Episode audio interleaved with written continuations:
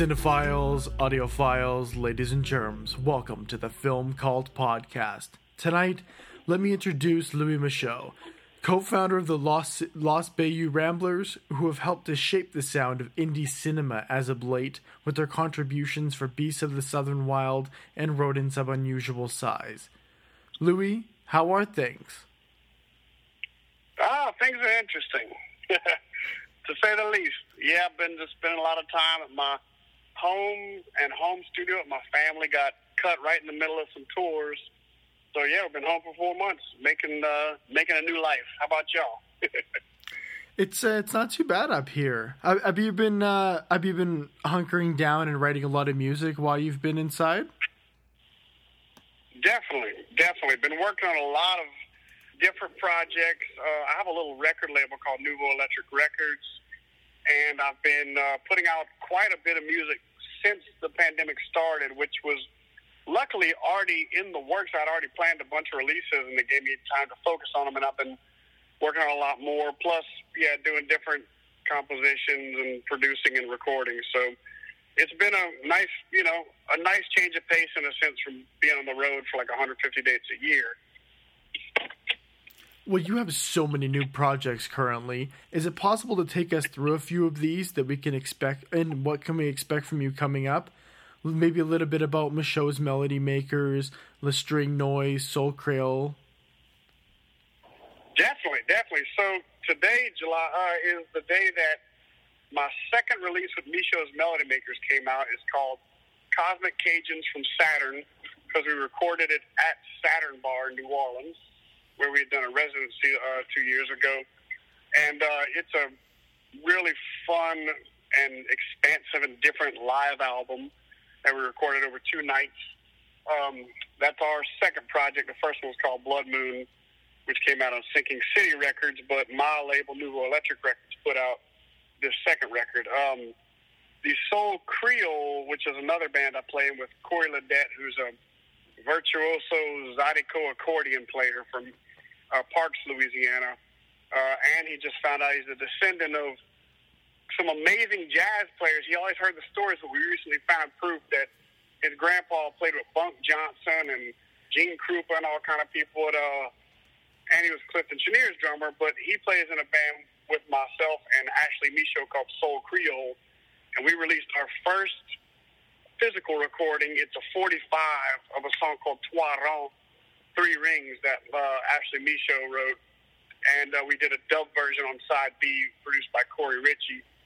Uh, that's a, you know, that's a very fun project because it's kind of between, you know, Cajun, Creole, and Zydeco, which, you know, for us, Creole is kind of where Cajun and Zydeco meet and Creole, of course, being a very complex term, but it's uh, it's kind of a new a new uh, a new extension of music that we've been fortunate enough to be a part of. So that's a great project and great exciting to have our first physical release out. Uh, you mentioned the string noise, which is the second of uh, the releases of the 12 different shows I did for my residency at John Zorn's club, The Stone in New York. It was on uh, Avenue C and Second Street in New York, the Lower East Side. They moved it to the new school now, where they still do the residencies. But I'll find myself fortunate to have played the old venue. It was just a room with one volunteer that would let you in. There was no drinks, like completely the opposite of normal shows we play, where it's you know people coming in early, they drink and they talk, and this is you sit down, you listen to the music, and the residency consists of sort of 12 shows, and the first one I released as called The Stone. It was a complete improv of 50 minutes with Spider Stacy and some other uh, musicians. And Le String Noise is the second, and it's uh, it's a collaboration between a band called String Noise, which is Pauline Kim and Conrad Harris, some amazing violin players from New York. We've done a lot of different work with a lot of different multimedia artists uh, in film and dance and all over the place. And myself and Leyla McCalla on cello. So it's us four kind of doing each other's songs each other's material, which is a super far cross pollination between their avant garde and next level composition style. And like Leyla and I both coming from more of a Cajun or Creole, like she's on the Haitian side of the Creole and uh, really fun project. So that came out in April. Um, got a few more if you want to mention them. Yeah, of course. You have the uh, Levee Bandits and the uh, Goldman Thibodeaux, and I know I'm gonna mess that up. Is that how you uh, how you say the last name on that? Yeah, t- yeah, Goldman Thibodeaux and the Okay. Lawtell Playboys.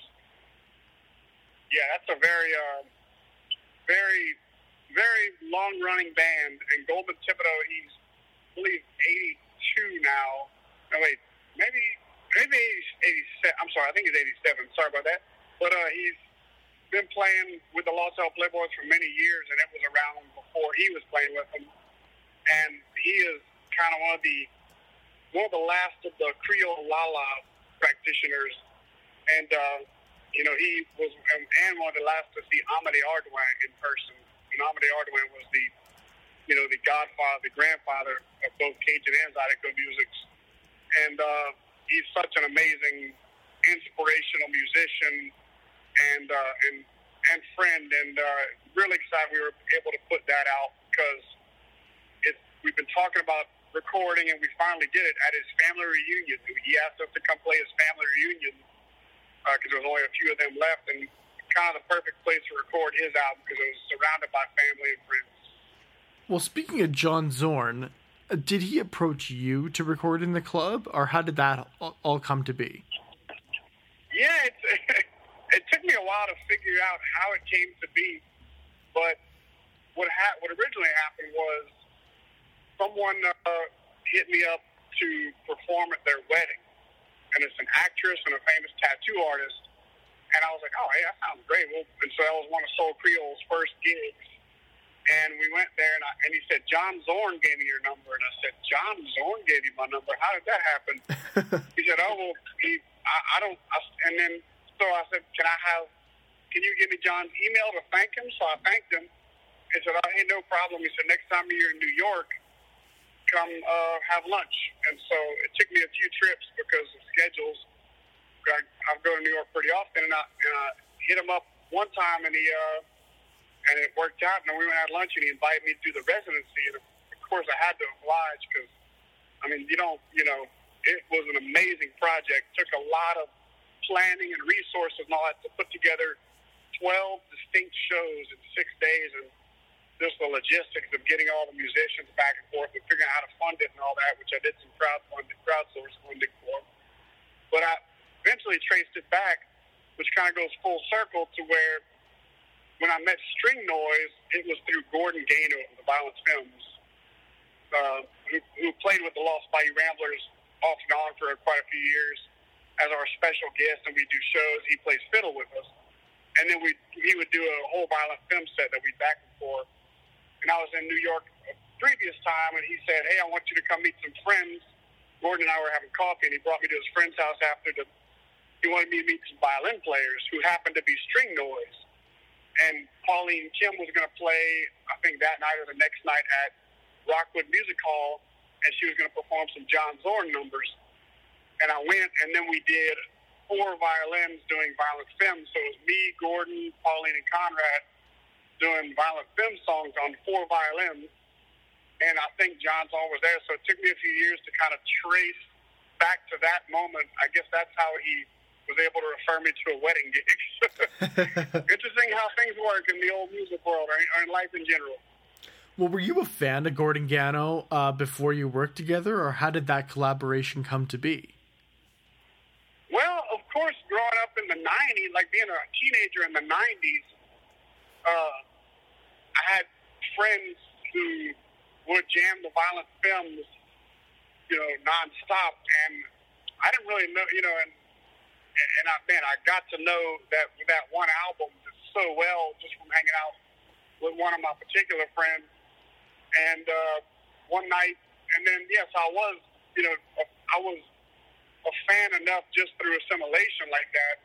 And then when I met him in New Orleans, he happened to be. It was a, kind of a funny coincidence because we were we used to play just the riff from Blister in the Sun in the middle of one of our breakdowns on Old Bye. And he happened to be in the crowd and jumped up and said, "Do you mind if I sing?"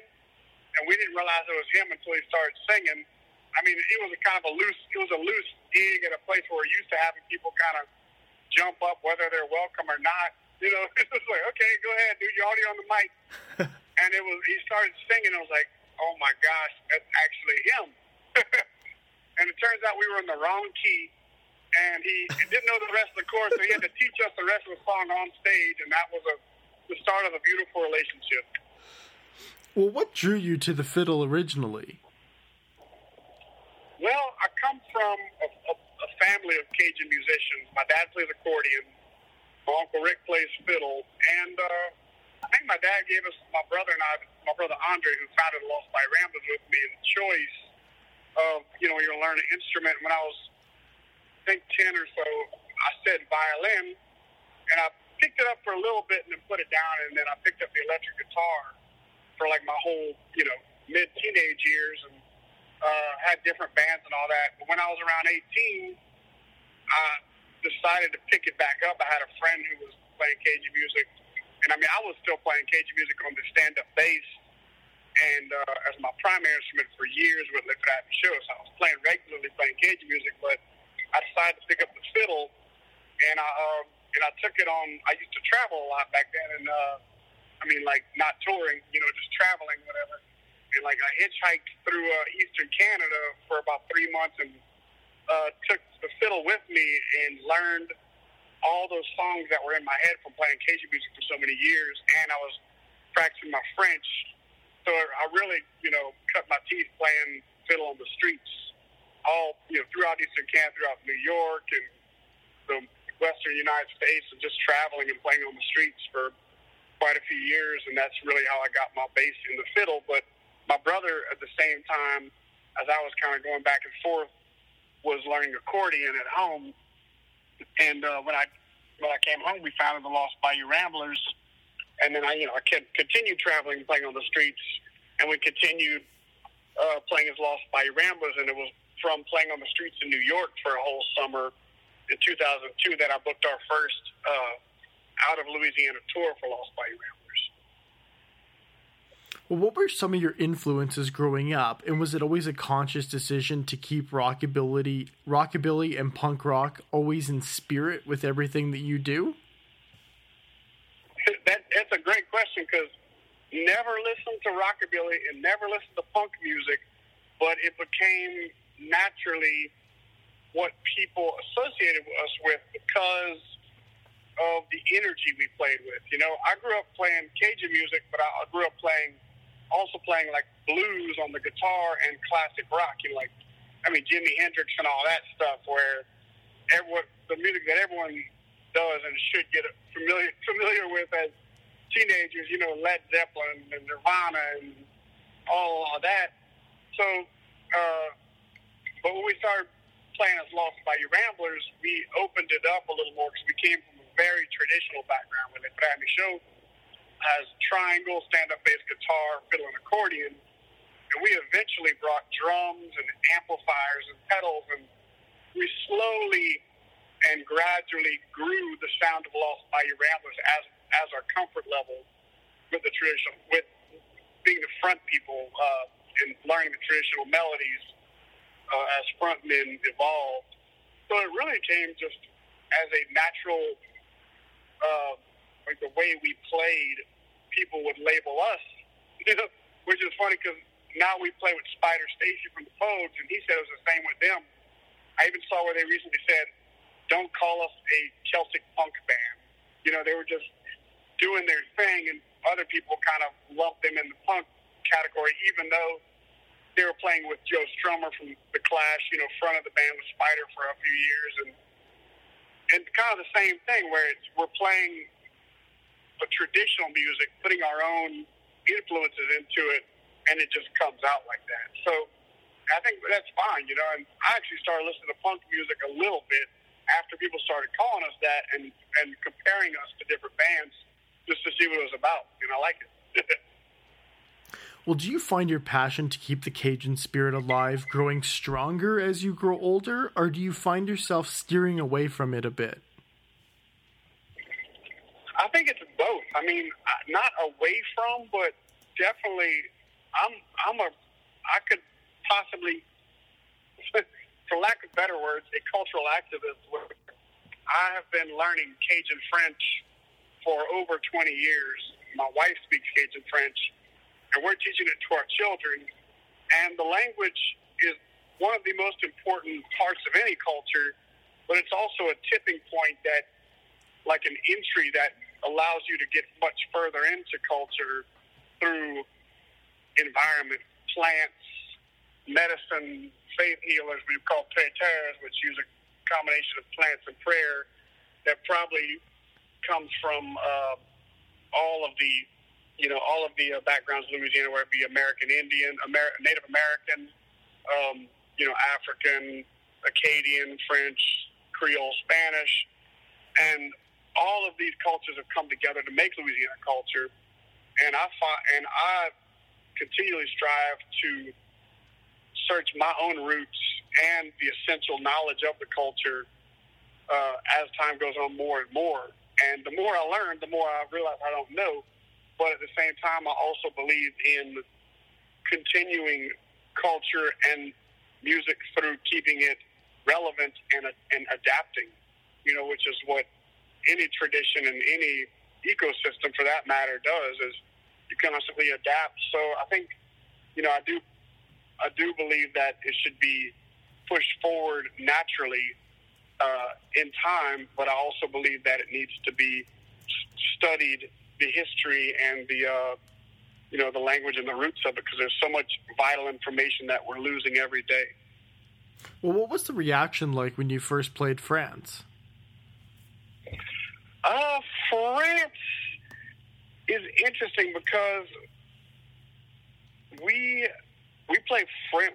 We we call French music. Like in Louisiana, before there was Cajun and Zydeco labels so much, it was all called French music.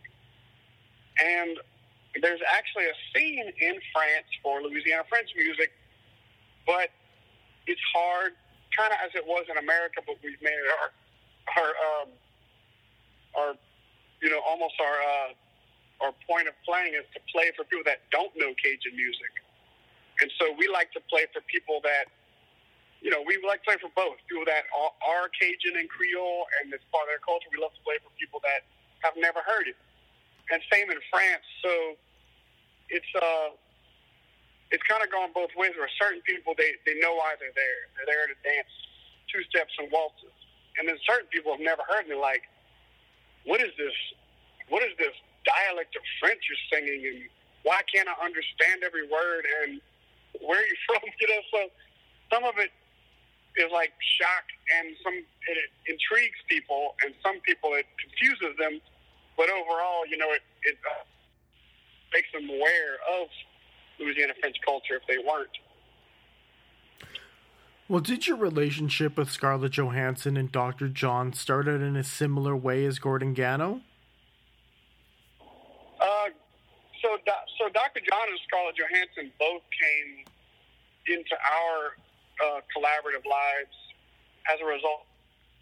You know, they both have made records at Dockside Studios, and our producer Korey Richey, uh, who started as started working there at a young age, um, and eventually became the house engineer, and got the chance to work with these people, and eventually did more work with them on other in other capacities and as our producer, he brought them into the projects, and I was just we were just fortunate enough to be around them. You know, I got to go to L.A. with him to record Scarlett, who who uh, you know happened to speak French as well and uh, did a great job. And then and Dr. John, we did we were actually playing on a Dr. John record that it came out but got a full release.